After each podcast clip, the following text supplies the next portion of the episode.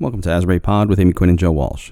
This week we welcome Robin Elliott Preston, owner of the Robinery, home of the mobile barista coffee truck, who is also, as we discovered, a respiratory therapist working on the front lines of the COVID emergency. We talk about what it is like to be an entrepreneur, a healthcare worker, a parent, and someone whose day apparently has more than the 24 hours allotted to the rest of us mortals. Welcome, Robin. The matters addressed in this podcast represent my own personal views and opinions concerning issues affecting the citizens of Asbury Park in my capacity as the Deputy Mayor of the City of Asbury Park. They do not necessarily represent the official position of the city or the official position of the Asbury Park City Council as a whole. I am developing and implementing this podcast in an effort to keep citizens informed. However, this is not an official City of Asbury Park podcast and does not, and I repeat, does not represent the official position of the city or the governing body. Their interviews always hit the mark. So subscribe to Asbury Park. I mean, pod. Be informed, don't be in the dark. Everybody listen to Asbury Park. I mean, pod. Everything you need Brought to you by Amy and Joe. If you're local, they're the pod for you. But Bennies are welcome and Shoobies too. From Route 35 to Convention Hall, Asbury Pod covers it all. Asbury Pod, I love you. I love you. It's February 22nd. Um, and we are here with a very special guest who's going to get us up to speed on food trucks, Robin. And before Robin starts, is anybody finding this weather like so horrifically depressing? Because I am like getting to my wits' end on this weather. Yeah, I'm tired of it. I'm tired of it. And I just feel like I could take this pandemic with like, I don't know, summer and maybe whatever. Summer was easy, easy for me. Spring was like okay for me. And winter, it's just like I lay in bed and I'm like, why get out? yeah. why bother? So I, I'm going to be the dissenting voices. I like cold weather. Ugh. Like I like it. The colder, the better. Like so, I'm, you know, it didn't snow at all last winter, and uh, that's where Rita and I differ. Like I, I always, my joke is that she's going to leave me for New Orleans. Like, um it's the shoveling i have a corner house so to Yeah. shovel the sidewalk is torturous and i help my mom shovel her car out because she's in her 70s and oh it's just i don't know the weather is is definitely starting to to to and i don't love winter in a non-pandemic so in a pandemic and having an awful winter is like someone get me Well, it was answers. nice to see snow for a change because you know we haven't seen snow for a while, but I've you know I'm over it now. You know. It was like a nice. So the first Yeah, thanks time for it the visit. snowed, yeah, like back in January, it was the first time we were getting snow. We haven't had snow in a couple of years, any sort of Yeah. substantial snow, and I know that because people call me and scream about snow on the council. But so I had the same thought as you, Robin. I was like, oh my god, it'll you know we're all stuck in our houses or very limited out. It'll be a change of scenery. I'll look Yeah. out my window and see something different. yeah, yeah, And then it just kept happening. but you yeah. know, And then it's raining now. They, my girlfriend said it was snowing up north, so I guess it's raining this way. you know, if you're a small business owner, this just makes things worse, right? Because snow keeps everyone in the house. So it's bad enough, right? That, you know, um, you know, which is what we've been talking to small business owners in and around Asbury for, for the whole Mhm. course of the pandemic. And so it's not enough that you people are afraid to come out because of the illness and, and occupancy restrictions. But add snow, nobody's coming out. Right. Yeah. Yeah, because then you have to deal with parking and things Yeah. like that. It's like Yeah. the hits just keep on coming. But anyway, we should we should let's let's get to talking about some good stuff. And Robin, I wasn't I, I don't know your history in Asbury Park. Do are you like born and raised here? Did you No, I actually, um, well, you can kind of say that. Uh, my mom um, was born and raised in Asbury Park, and my grandparents had a home um, on Sylvan Avenue. I think it's Sylvan Avenue. That's where the park is. You know, that little road that goes between the park um, where they have, uh, I don't know, those new those developments. They've been there for yeah, by the li- the library park, right? No, no, no. Oh. The part uh, Over by Springwood uh, Ave. Springwood, Oh, Springwood. oh, oh, oh, oh, oh, oh. Yeah. Yeah. I'm sorry. Springwood. She side. used to live there, and then they moved on. That's why I- when I was little, I remember being there. And then she they brought a house on Borden Avenue, so that's where we kind of grew up. So I'd say I'm from Asbury, but I went to Neptune schools because I spent a lot of time at my grandmother's. Um, but that that radius in that area between I lived in Neptune Village um, over on Heck Avenue, and um, so between there and walking to my grandmother's house on Borden, I knew that area very well. So um, So now, So now- Can I ask you another question? Are you are you like are, are you one who remembers Springwood Ave in its heyday with? yeah, Okay, you are. Yeah. Oh, nice. yeah, I do, and I remember the riots. You know, um, I remember when uh, I was nine when uh, it happened, and um, we were home in Neptune, which was only like we lived. It was the borderline was probably the next block over, and it would have been Asbury, and then my aunt lived in um, Lincoln Village, uh, and my mother was at her house, and um, she couldn't get home because they had the streets blocked off. You couldn't get into Neptune. You get couldn't get into the downtown area, and um, and the um, National Guard were out there. I, I heard gunshots going past my window, and me and my sister were home. You know, and we I was I remember being on the floor because I was scared. You know that something was going to come through the window, but my mother couldn't get home. You know, at that time we were latchkey kids. You know, that was okay back then. I, I think we all were. Yeah, you keep you keep your door unlocked at that time. I think my parents, you know, I never had to experience that, you know, but I would be deeply lost in the woods as a kid. And my parents never knew. Like they literally would have no, I could have died out there. They would never find me. And uh, so growing up as a, a kid, as a latchkey kid, just sort of being free range, you know, that's hmm hmm normal. Right? Oh well, then, well, it, Robin, I'm going to be interested in hearing about from the riots after the riots up until now, um, a little bit. But, but so so born and raised certainly in the area, if not the entire time in Asbury Park. And how long? Joe probably doesn't know this, but Ro- Robin's our Joe lives right off Third. Robin's our And we were just talking. We were just talking about that. Yeah, How long have you been on Third? I've been on Third Avenue since 1999. I actually um, I lived on Bangs Avenue for a while, um, and then that's when I first moved to Asbury. Had you know, but I I, I rented over there, and then I, we brought this house in 1999, May May 2nd, May 1st, 1999. Oh wow. Okay. I know that because my son's birthday was the next day, so that was his wow, that's present. great. what a Yeah. birthday. Yeah. And you know, uh, Robin, I wanted to talk. I want to talk a little bit about uh, uh, one. I feel like you should do just do like a little intro, just who you are and what you do, because not only do you have a food truck, and we want to hear about how the pandemic's affected the food truck industry, but you um, are a healthcare worker that I Yes. have watched compulsively on your Instagram um, when you were going back to work, and the rest of us were just, you know, eating Yeah. and drinking and staring out our windows. Yeah, Um, I'm, yeah, I'm a respiratory therapist. I've been a respiratory therapist for about the same amount of time I've been in this house, and um, Wow. and at, at, up until the pandemic, respiratory therapy or therapists were kind of seen as like ancillary um, staff, you know, and um, and I I think this year, uh, last year, they really seen the importance of what we do, you know, um, not that we don't just go get ventilators, move equipment around, um, that we actually um, went to school to learn about the respiratory system and um, how to get people off of ventilators, how to manage um, patients on ventilators. So we've been we've become an integral part of the healthcare team. So This year, I know this year. you're on the front line of people getting uh, vented. Is that is that true?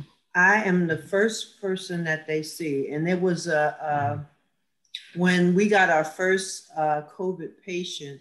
Um, I got the first. Me and the nurse, another nurse named Erica, um, we got the first COVID patient in our unit, and we. I work for uh, what's called an LTAC, and this uh, LTAC stands for long-term acute care. So we're like a step down from ICU. If you if the patient hasn't um, progressed in the ICU as far as getting off the ventilator, they come to us and they have another 28 days or so, um, insurance wise, to get off of that ventilator. So we that's what we specialize in. So we had gotten the first, but at this time we just getting COVID patients because the other hospitals were full, and we got this patient and um, and to have uh, to not know what to do. I mean, we had we as a facility always wore gowns and masks and things like that, but not to the degree that we were doing it with the pandemic. You know, with the N95s and and having to don and doff what they call don and doff is which um, you have there's a certain way to put on your your um, equipment and then there's a certain way to take it off so that you're not infecting yourself you know so to do those things it was nerve wracking and um, when i when that first patient came in i was the one that had to put that patient on a ventilator. So i feel like i i'm the first line you know if nobody else comes in the room the patient has to get put on the ventilator in order for the rest of the team to come in. And um, it was a little nerve wracking for a while. Very nervous and when you got, so I have so many questions. so just let me go down this rabbit hole that long because so Joe and I talk about these stories all the time. So I'm not going to repeat it too much, but just from the city perspective, when this started, um, you know, we were we were a little like, okay, what's going on? You know, you don't really exactly know what's going on, and then people are shutting down, and then Asbury Park actually shut down before the state. And the re- mm-hmm. one of the reasons we shut down before the state is that I went to Jimmy's restaurant and nobody was social distancing there. It was packed and people were on top of each other and nobody was paying attention to any of the social distancing. And then throughout the night, I kept getting uh, pictures of Watermark and just everywhere in town of Georgie's, nobody social distancing. This was before the shutdown. So we woke up the next day and then started to shut stuff down because people were not um, and this was still when we thought it would just be a couple weeks and it wasn't going to be yeah. a deal and we'll just shut down for a couple weeks early on and we're a party town so we'll we'll we'll close a little earlier because people were not abiding by the recommendations at that time so when you're talking about you know starting to get the covid patients and you know it, it's just interesting to me like what month were you starting to get them and and what was the vibe like in in that um, you know, just at the be, it, it's so interesting to me because we're coming up on the first. It's going to be a year. Exactly, it's going to be a year in March. Yeah, and that's yeah. when that's around when we started getting them um, around March because I believe that they were maybe April. You know, I think they were coming. We heard they were coming, and like we would get updates every day about what was going on in the um, in the county because I, I work in Ocean County. So like all the hospitals that the things that were happening in the hospitals and the amount of patients that they were getting, we were getting updates on it on a regular, maybe twice a day. And um, and then they said they're going to start coming. And when they came, I, I wish I could show you pictures. Like we had, it looked like a war zone. We had um, they had the pumps, their IV pumps and everything outside, and we had um, our equipment outside, and everything was taped off, and they had um, like uh, uh, we call um, extension cords. They were taped on them with black tape. It looked crazy, but it was like I, I would take pictures and look like this was it was a war zone, you know, and um, and then you know um, we would go in the rooms and we could only be in the rooms for like 15 minutes tops, you know, and we just felt bad because there were a lot of patients. Some were aware of what was going on. Uh, some had what we call COVID brain because they, they, would keep pulling themselves off the ventilator, so you have to keep going back in. And you know, we had them in restraints. Um, sorry to say, but they they were a danger to themselves. So we had to put some of them in restraints, and it was just it was sad. It was sad, and then you had to be that patient's advocate. You had to be that patient's family member, you know, um, and some yeah. died, you know, um, some were young, you know, some were old, you know, we just, it was just, it was sad. It was a really sad time. And you know? when you're there, were you thinking, when we're all like, oh, just a couple weeks, just a couple weeks, are you thinking, oh, hell no, it's not a couple weeks? No, well, you know, it was making me angry to see people not take it seriously. Right. You know, and even still now, you know, it hasn't gone anywhere. You know, my girlfriend had said, because um, a friend of ours had has COVID. You know, she got diagnosed, you know, positive, and um, she's at home. Thank God, she's not in the hospital or anything. And my girlfriend's response to that was, "This is the other girl." She's saying, um, "Well, COVID's not like it used to be." I said, "It's same. It's the same. It's the same virus. It's not. It hasn't changed. You know, like." So don't fool yourself thinking, oh well, you know, it's it's you know it's uh, tampered tamped down now because everybody knows about it, or you know, it's the same virus. So you know, don't go out and think you can just not wear your mask and touch everything. You know, right. it's still the same virus, and you got to treat it the same way. Robin, I think um, the one thing I'm sorry we're talking about this because we brought you on for something else. We're like, ooh, this is so interesting. So uh, intubation is a serious in- intervention, right? I don't think people understand. I think I I, I I spent Memorial Day weekend in the emergency room at Jersey Shore two two years ago, three years ago, mm-hmm. and I had an allergic reaction, and um, and I was having well, I, and the doctor's like, well, if we can't get this, you know, this uh, down, we're going to intubate you. And I, I, had a sense it was like the thing, the stuff, the, you know, the too thin things up your nose. And uh, he was like, oh no, you're not awake for that.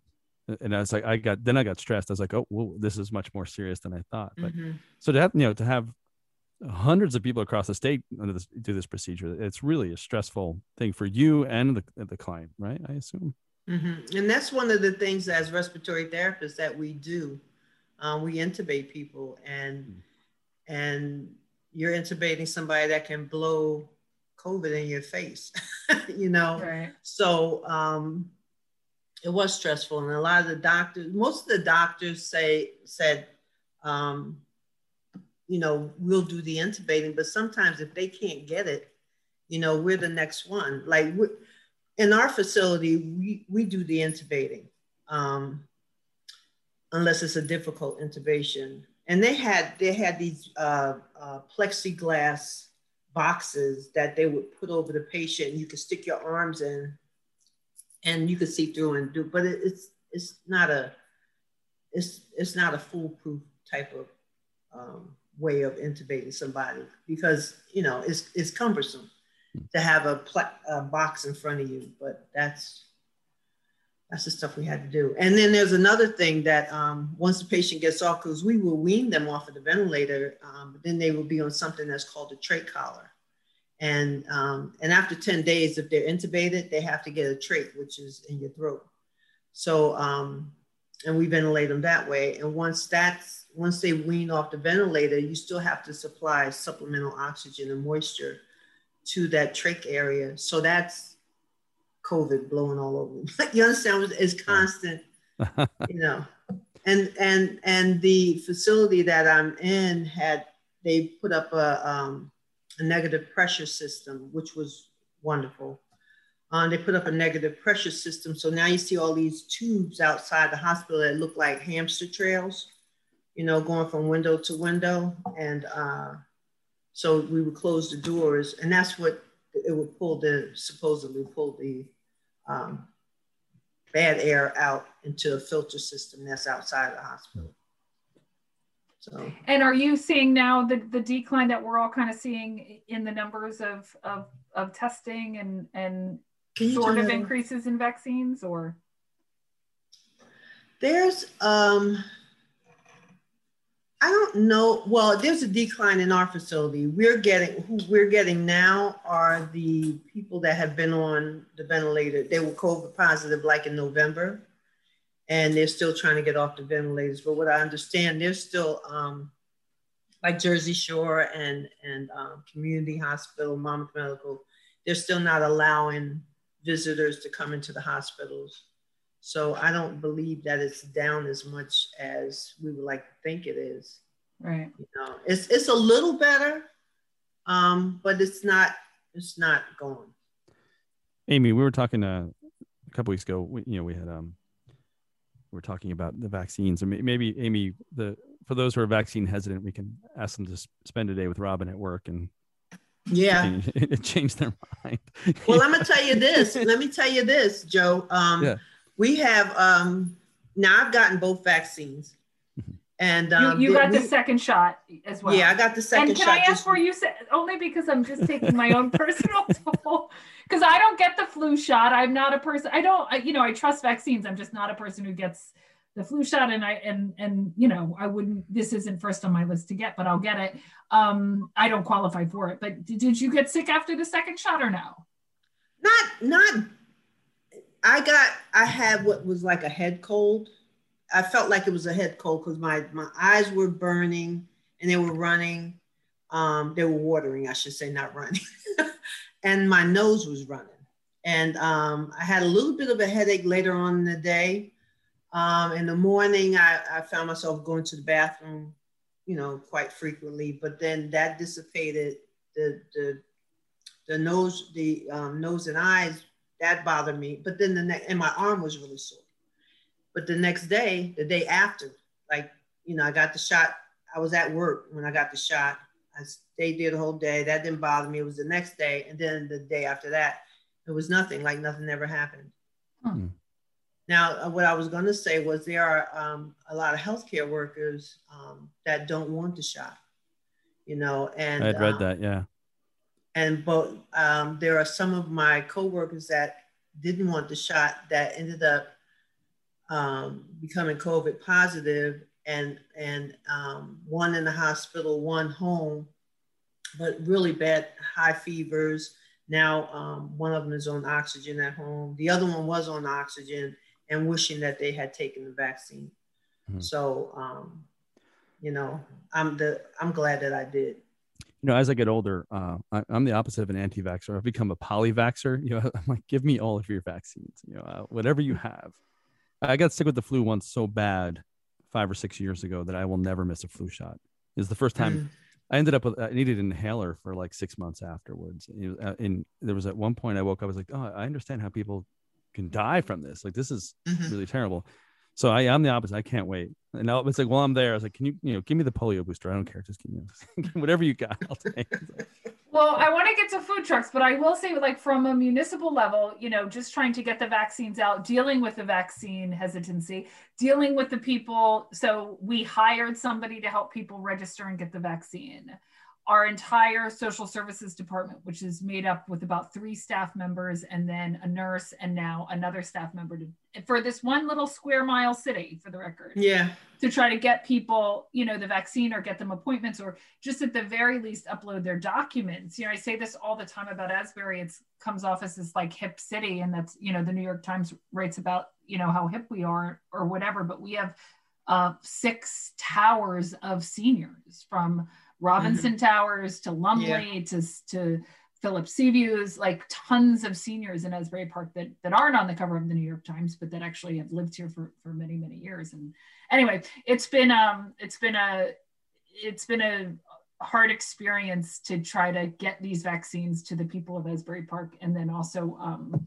try to talk through the hesitancy. Um, mm-hmm. we have some really great pastors that have been doing a great yeah job. my pastor is one of them he's been on the front line trying to make sure that uh, some of the our congregants uh, are getting their vaccine and he's been um, advocating for it in our services too and it, who is it Van Zant Jennings? Who's your no? Pastor? Yeah, Jennings. Jennings. yeah, yeah, he's a good yeah. guy. Yeah. Yeah. Okay. So, I, and that's why I did my little thing on there too. You know, to let people know, like, what I was going through. You know, I got my first shot, you know, blah, blah, blah. And then I got my second, you know, and I, I was thinking I should go back on again and just say, you know, um, I'm still here, you know, because people say, oh, you should. They say, they say, well, I want to see if you grow a third eye or uh, extra finger. Like, let them know I only got 10 fingers. Nothing happened. It's okay. yeah, I think you should. And also because so many, I have like kept kind of a mental tally on who's gotten sick on the second one, and and the, I love hearing about people who don't get sick on the second one because it makes mm-hmm. me more inclined to do it. Um, well, so some get totally. sick with just a headache, but not.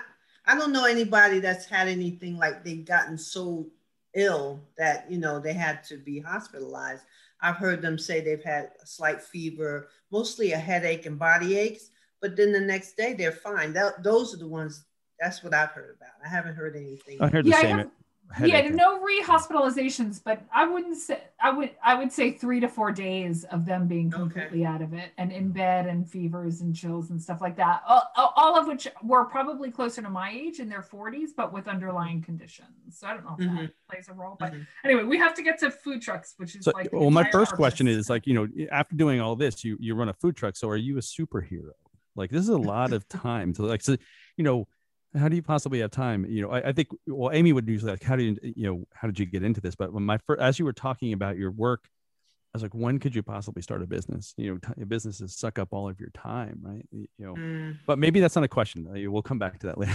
but well, I- actually, it was it, it was more therapy than anything. It was like I love doing what I do with the food truck, and it was quite a change from, you know, the, you know, what we were seeing in the um, hospital. But it was also a little stressful because, you know, like you don't know who's got COVID, you know, so coming up to you don't know if you're serving someone with COVID. So, you know, it, it got a little stressful. Can I backpedal a little bit though? So, one, Sure. how long have you had the food truck? What made you start a food truck? Um, you probably have some of the best food and and even better than that, Robin. By far, probably the most reasonable prices. I mean, every time I get a cookie, I'm like, oh my god, that's so cheap. Yeah, well, can we start Um, at the beginning? Like, what is the food yeah. truck? What do- what do you sell? Where is it? And where can we find you? Let's start there. Like, How long have you had it, and what Yeah. made you start it? Yeah. Okay. So, um, originally, just everything. I got to go back because I've been in business since 2011. The food truck idea have has been with me since before then, um, and uh,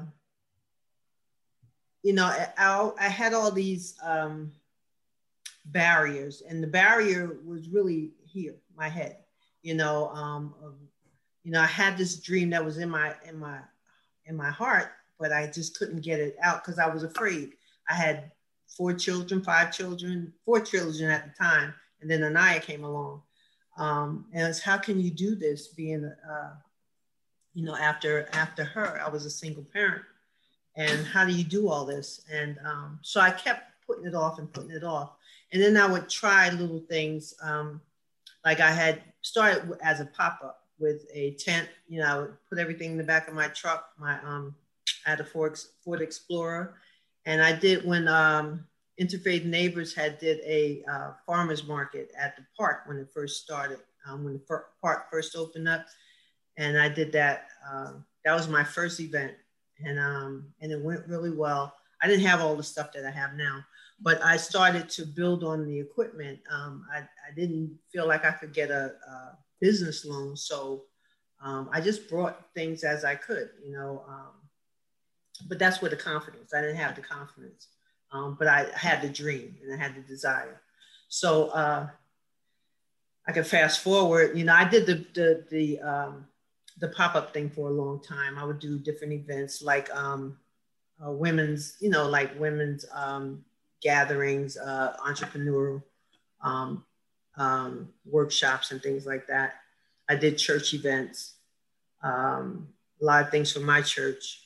And then um, 2017, I think it was 2017, 2018, Interfaith had, they were, they were buying new trucks. And, um, and I saw their, uh, they had their Meals on Wheels truck for sale. And I said, I called my fiance. I said, they had a truck on sale.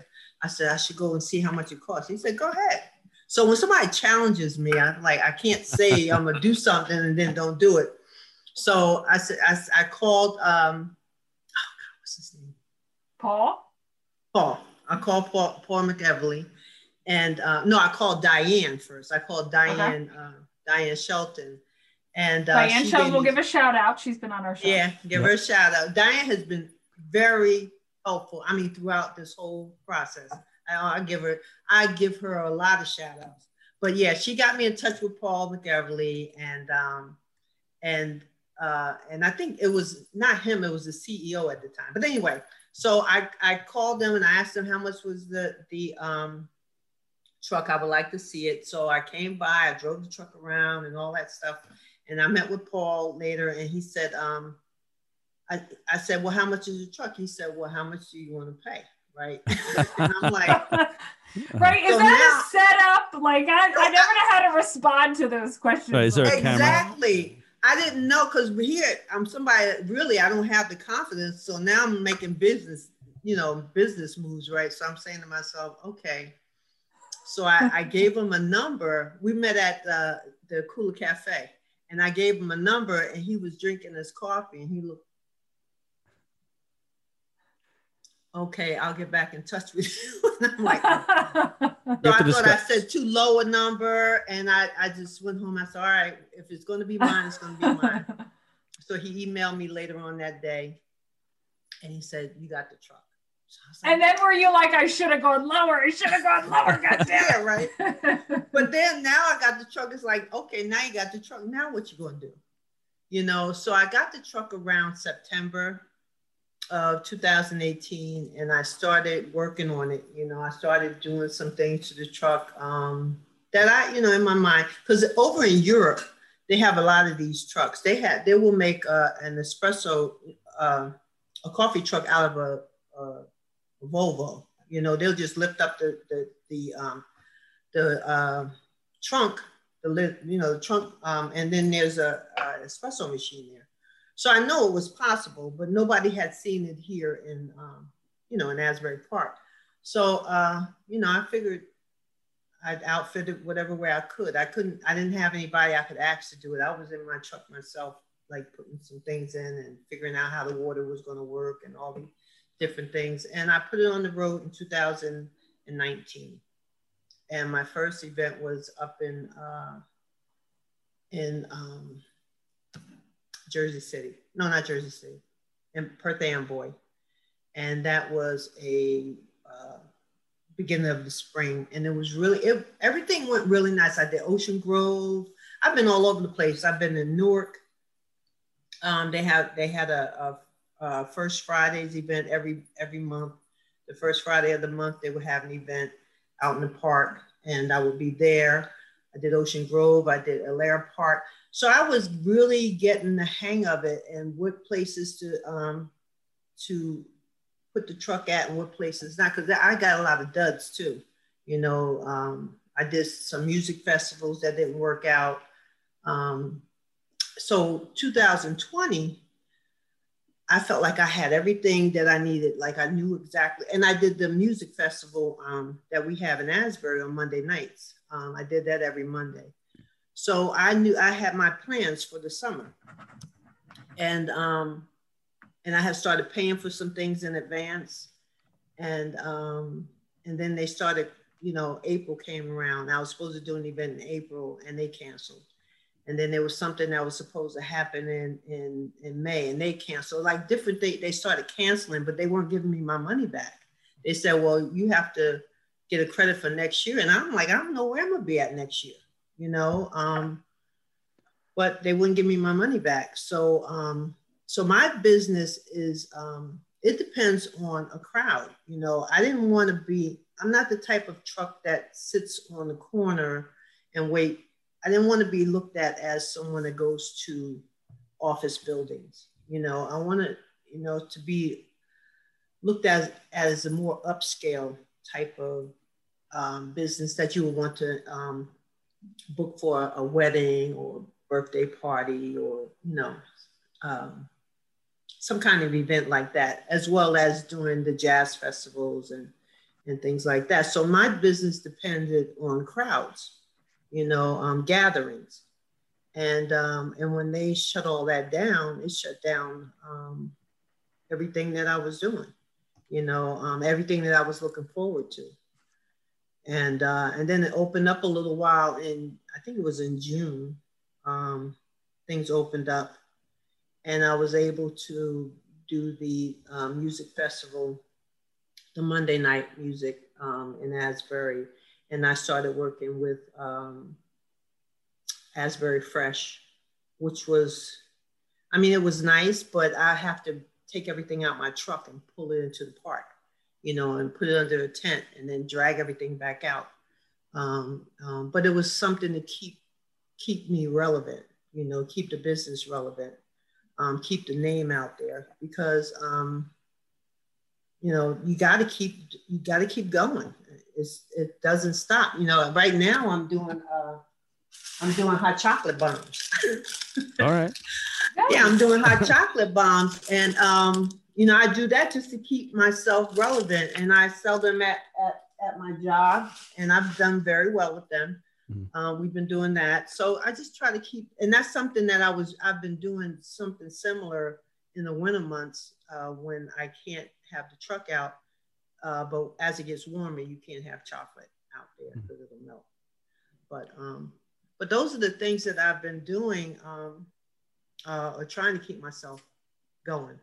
You know? When you talk about uh, up being upscale, your coffee is important to you, right? You're a um, I don't want to use coffee snob because we're all coffee snobs, right? But you've you've got to uh, you know wear it as a badge of honor. And I'll say, you know, when I used to work in the construction, I, I was I used to work at an oil refinery. So when I was 19, we would get one of those coffee trucks pull up, uh, you know, the ones with the silver side, and they were all terrible, right? This is a different business, right? You you've got good coffee, good food, you know, something to look forward to. Like we saw the guy pull up, and we're like, oh well, this is where we're getting. You know, this is a you know, I wish um i wish we had good coffee then but so you know it sounds to me like can i i wanted to sort of talk about coffee like what you it's not is that's um i'm looking at your Robeans website when we're talking uh, here. So you, you are you really invested in coffee? Uh, i mean you are really invested in coffee. So how is that a lifelong pursuit? You know like i, I you know when did you like i really like you think first time i really like this stuff? Coffee has been um I used to um, attend, a, I, well, not, I didn't used to. I attend a, a, a, support group, and a lot of times they have coffee. And um, that coffee that they make, after a while, it was like making my stomach hurt. I was having problems with my stomach, not knowing, you know, I was having um, this reflux, and I thought it was my heart. And I would wake up and I have this, you know, my heart palpitating, and I'll run to the emergency room, and they would find nothing wrong with me. And I did that several times, several times, and um, and to the point where I wasn't going to go because I'm like, they're just going to send me home. And then one time I, I got so scared, I went, and my doctor admitted me. And I went through the whole battery of tests, and um, they did a cardiac they did a cardiac workup on me. It was nothing wrong. And they looked um, they did a endoscopy and they saw that my stomach lining was irritated. During this time, go ahead, close it. so, so during this time, um, uh, uh, Allie had opened up over at Asbury Park Grocery. Yeah. And um, I had met her, and I went over and I was talking to her, and and um, and um, you know, saying, "Oh wow, you know, I like this place," and I was we talk, I talked about my business and everything, and um, and what I would like to do, and we started coming up with, you know, I was trying different coffees that she had. So um, what I did was um, I started to come up with different, like a different uh, blends of. I tried different blends, and I came up with this blend that's like a half caf and a and a fully calf caffeinated coffee because I needed something with flavor, little kick, but not so harsh on my stomach because they told me I couldn't drink coffee no more. I couldn't have chocolate. I couldn't have peppermints, all these things that I love. So, um, so I was going to show them. and anyway, so Allie and I came up with this um, this roast and this blend that um, that I use, and uh, I started to you know serve it to some of my friends and um, and they were like, "This is the best coffee." They would come over my house just for coffee, you know. And then I said, "I should sell this stuff," you know. And um, and you know, half saying it, not half serious, half you know, never know. So um, so that's how it really got started. I started inching my way towards selling it, and then um, then the idea about the coffee truck came into play. And um, I always wanted a cafe, really. Um, so but, I was going to ask. It's fun. I was going to ask: Is the end game like a cafe or or storefront? Yeah. Okay. Yeah, a ca- yeah, because um, my God, God says start where you're at. That's what that's that was my feeling. God says Uh-huh. start where you're at, you know, and um, and that's what I learned because I did different um workshops and I had a mentor that was awesome. He passed away a couple of years ago, but he he talked me through a lot of different um, um, ways of getting my business started, um, getting my tax ID number, all those things that I needed to do that I thought was so hard and I needed to go to school and get a degree and do all this stuff to get a business started. He showed me how simple it was. And um, so start where you at was where I started with the pop-up, you know, and then it, it, evolved into the truck, you know, and um, I've been, now I've been thinking maybe I ought to have a, a storefront, you know, it's a scary idea, you know, um, because that takes, that requires more commitment, you know, and, and I'm saying to myself, am I ready? But I want to get out this rat race. I love respiratory and it's paid the bills and it's gotten kids, you know, um, raised my kids and everything, pay for the house. Um, but it's not as fulfilling as it used to be. I love being out and I love doing what I do with, with um, the coffee and serving people. And um, my kids are part of it. It's a family business, you know. Um, I don't know if they still want to be a part of it. you know, I mean, they do it and, and they feel, and I think that I believe that they benefit from as far as um, uh, the management. You know, uh, I've been able to send them out when I couldn't do it. Like if I had to work, they've been out um, with the truck. You know, so they see it's a it's it's not just my business; it's their business too. Or that if they wanted to, they could start a business. You know, so um, and I learned from my mom because my mom had she she was she she made dolls.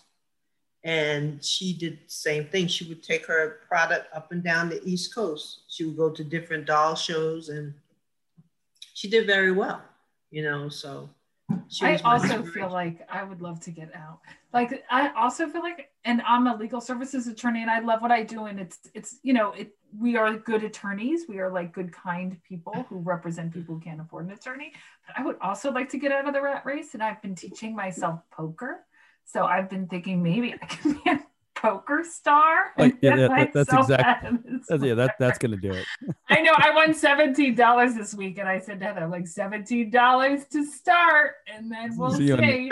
You'll be also feel like I would You'd like be to on get out of the ESPN Poker race. Pits with, uh, Totally. with your sunglasses. Yeah. Um, think- but I want to circle back. Can I circle back on one thing just because I'll forget if I don't ask?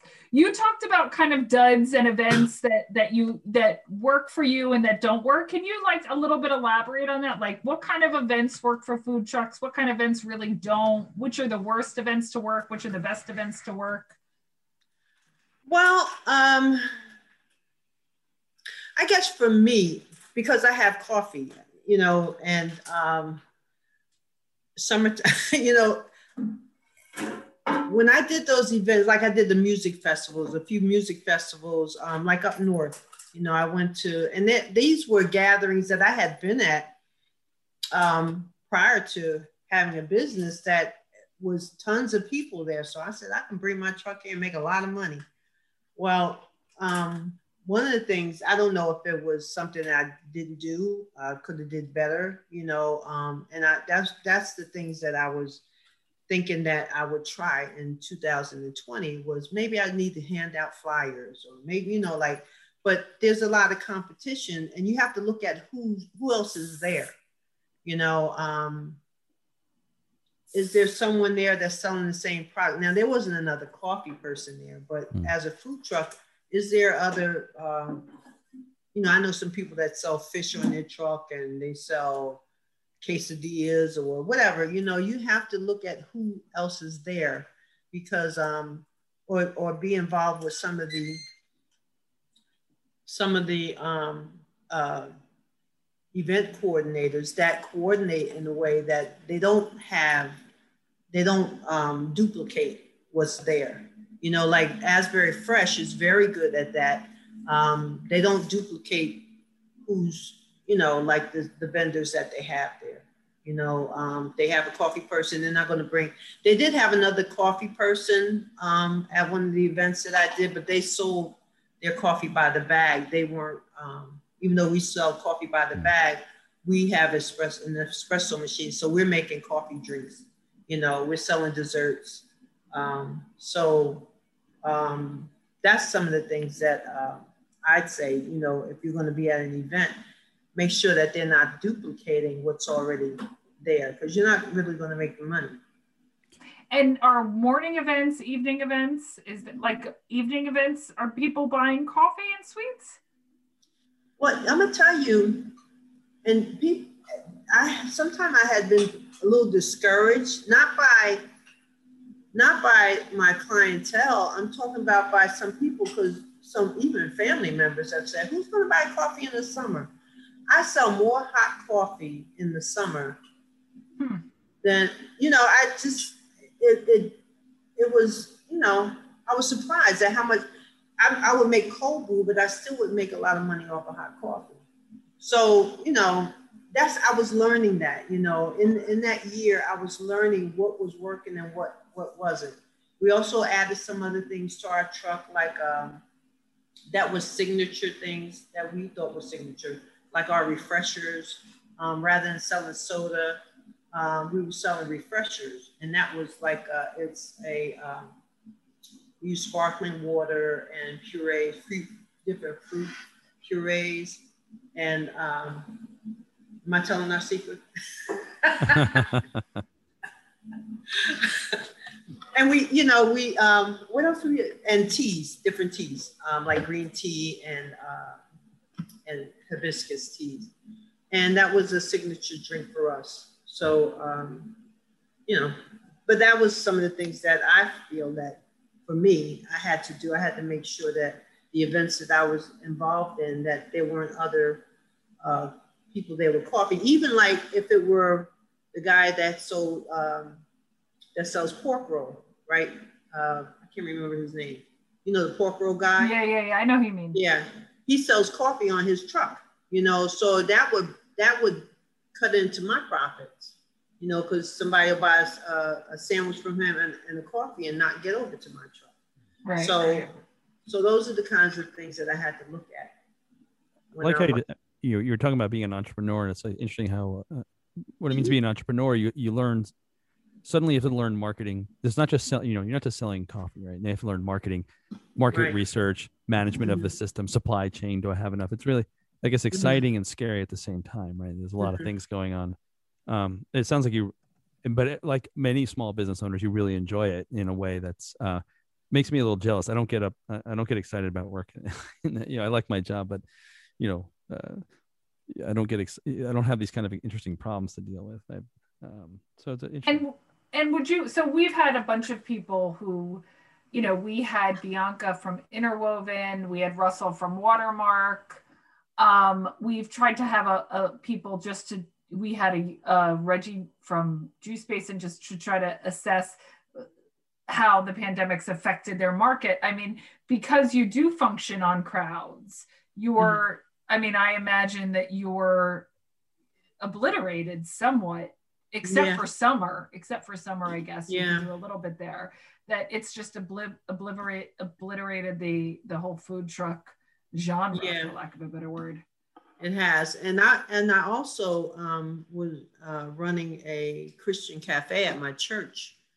So um, and we would have, uh, you know, I'd, I'd open up on Wednesdays when we had uh, Bible study, Bible talk, and also on Sunday and after church.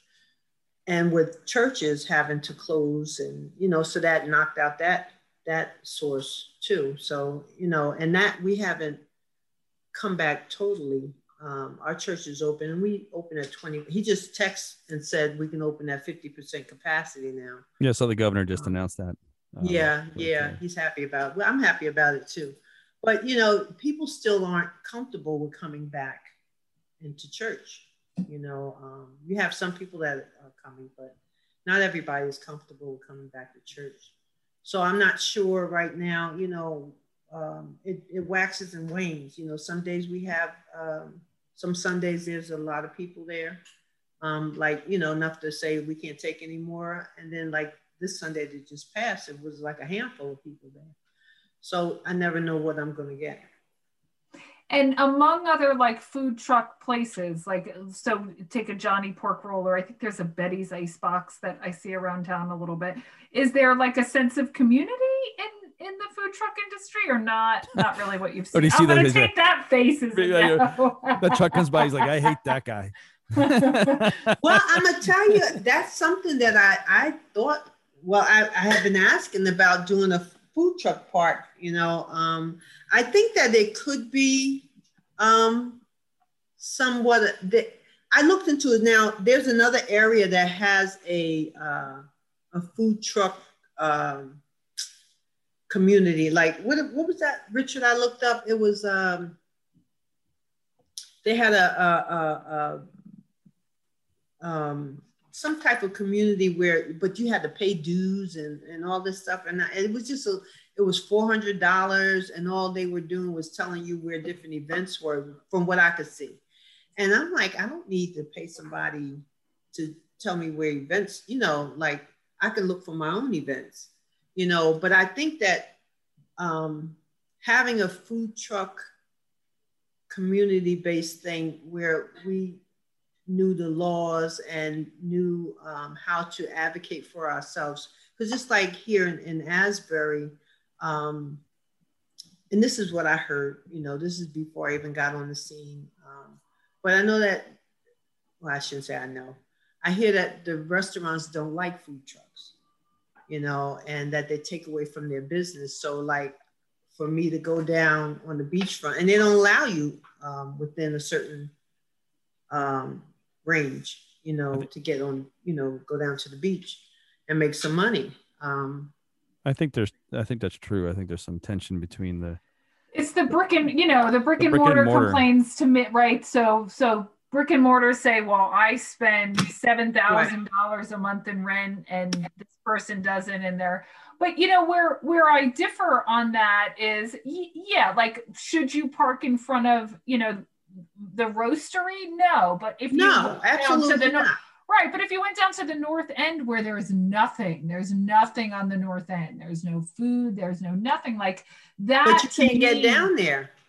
So my understanding of food trucks, and we'll go offline and talk about it, was as long as you keep moving. So you you you you stay for I don't know an hour, and then you move, and then you really probably likely just come back. But I thought you just have to move around. You just can't stay stationary every day all day. That's Well, my from- understanding. From what I understand is 15 minutes. If you don't have any foot traffic in 15 minutes, then you need to move on. Can I give you one idea that I thought would be good for Asbury? And you, well, first of all, it wasn't my idea, it was your idea. But like a day of food trucks all around Springwood Ave Park. But but Mhm. you you curate the food truck. So you have coffee and tea, and then you have a vegan food truck, and then Right. you have an Indian food food truck. So nobody's, you know, st- an Italian food food truck. Like so that's when you emailed me. I was like, well, we should do a special event permit which Mhm. Springwood Ave Park is cheap. Springwood Ave Mhm. Park's one of our, we try to keep that park cheap so it gets more use. And you have 20 food trucks around that park that people can sit and put a blanket down and eat from different. So that was when you e- emailed me, I was like, oh, I think that's a, I would love to go to Springwood Ave Park and have a cup of coffee, some Indian food, some vegan food, and some whatever, you know, insert. Yeah, I, I think that's a great idea too. And I think that um, if we can do it as a like a pilot thing, you know, to see how it works, and also have other vendors out there in the park, not just food trucks, but because that those events that I said that I did um, um, over the that in 2019, there was a gentleman. It's called Street Fairs. Street Fair. Well, it's a gentleman. Um, he does like in the uh, like in what's the name? Cranberry short hills those areas red bank those street fair they have he organizes the street fairs there and there's nothing there but food trucks and vendors. There's no music there's no entertainment but people come i mean they come out and they come out and they're ready to spend money and it's really it was really nice. We did really well there. It was a nice atmosphere And I think it would be nice to be able to do something like that. Now, I thought maybe, you know, having music or something going on in the park would also attract um, the community, people outside the community. But do you really need to have that? If it's just something, you know, do you have to have I think music? music sounds no. You can have listen, Robin. You can have whatever you want if you fill out the application. I think it's like a hundred bucks to rent that park, and then you can essentially do Really? That's all? yeah, that's all. 100 bucks? Hundred bucks for Springwood Ave Park. Um, so I, I have to listen. We're coming up to the seven o'clock hour, and I just want to make sure I get this question. Oh, there's two So- quick questions I want to get in, and then Joe can. Joe, have I'll get one in, and then you go. But one is, if you were giving advice to anyone who wanted to open a food truck, like what two or three pieces of advice would you give them? Go for it. Do it. Go for it. I'd say, you know, it's a great way to start and see whether you really want to uh, start a business because there's no overhead. You know, you have your truck, unless you're paying for, uh, see, I didn't have any overhead because I brought my truck out right. But, um, you know, it's a way of getting out there and seeing if, if your business is something that people are interested in, you know, um, I feel now that um, a lot, and as I was out there, a lot of people asked me, well, where are you? Where are you located? They're looking for me to have a, a brick and mortar. And I say, "Uh, I don't have anywhere. You know, um, we just mobile. Um, but, you know, they, they like what I have and they want to be able to come and stop by and, uh, and get more of it, you know, but I have nowhere for them to come. So that's what made me think about starting, a, you know, opening up a storefront. Is your truck out? Uh, is your truck? Are you uh, out at all during the winter? Or maybe I'm missing it. No, because I I don't have the type of truck that I can be Okay. inside of the truck. I'm outside of the truck. It's a lunch truck. Um, I have other ideas about what to do. You know, maybe get a trailer or something Mhm. like that that I can be inside. But um, right now, I'm working with what I have. I was hoping And- by without the tent, you know, if that we didn't have the pan- pandemic, that I could have graduated to that by now. Yeah. And Robin, after this, we'll I'll email you the special events application and start to help you through that process. Um, But can I? And I want to make sure our listeners get um, your handles. Like, how do they follow you on Twitter, or how do they follow you on Instagram? We're Robeans Beans um, on both on food. Uh, I'm not on uh, Twitter, but I'm on Instagram and Facebook as as Robeans Beans. Okay. And uh, what's your website? The Robeanery. Okay. The and if people, and if people wanted to book you for something, that's where they would go to book you. That's where they would go. Yes. Okay. Yeah.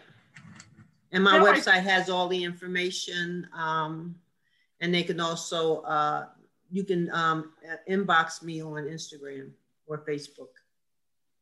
And then we end sometimes and ask people what they're listening or, or are you listening or watching any good series or podcasts that you would recommend that people So- watch just because there's How- nothing else to do but listen How are you getting through the pandemic?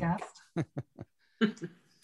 I'm watch I watch the Asbury Park podcast. That's right. Well done. Rob.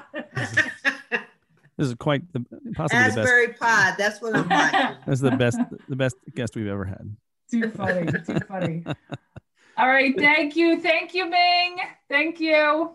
Robin, Thank really, you so much. Yes. thanks so much. It was really a pleasure. Uh, I'm really fascinated. You know, stay safe at work, and I'm looking forward to um, visiting your truck as soon as it gets warm.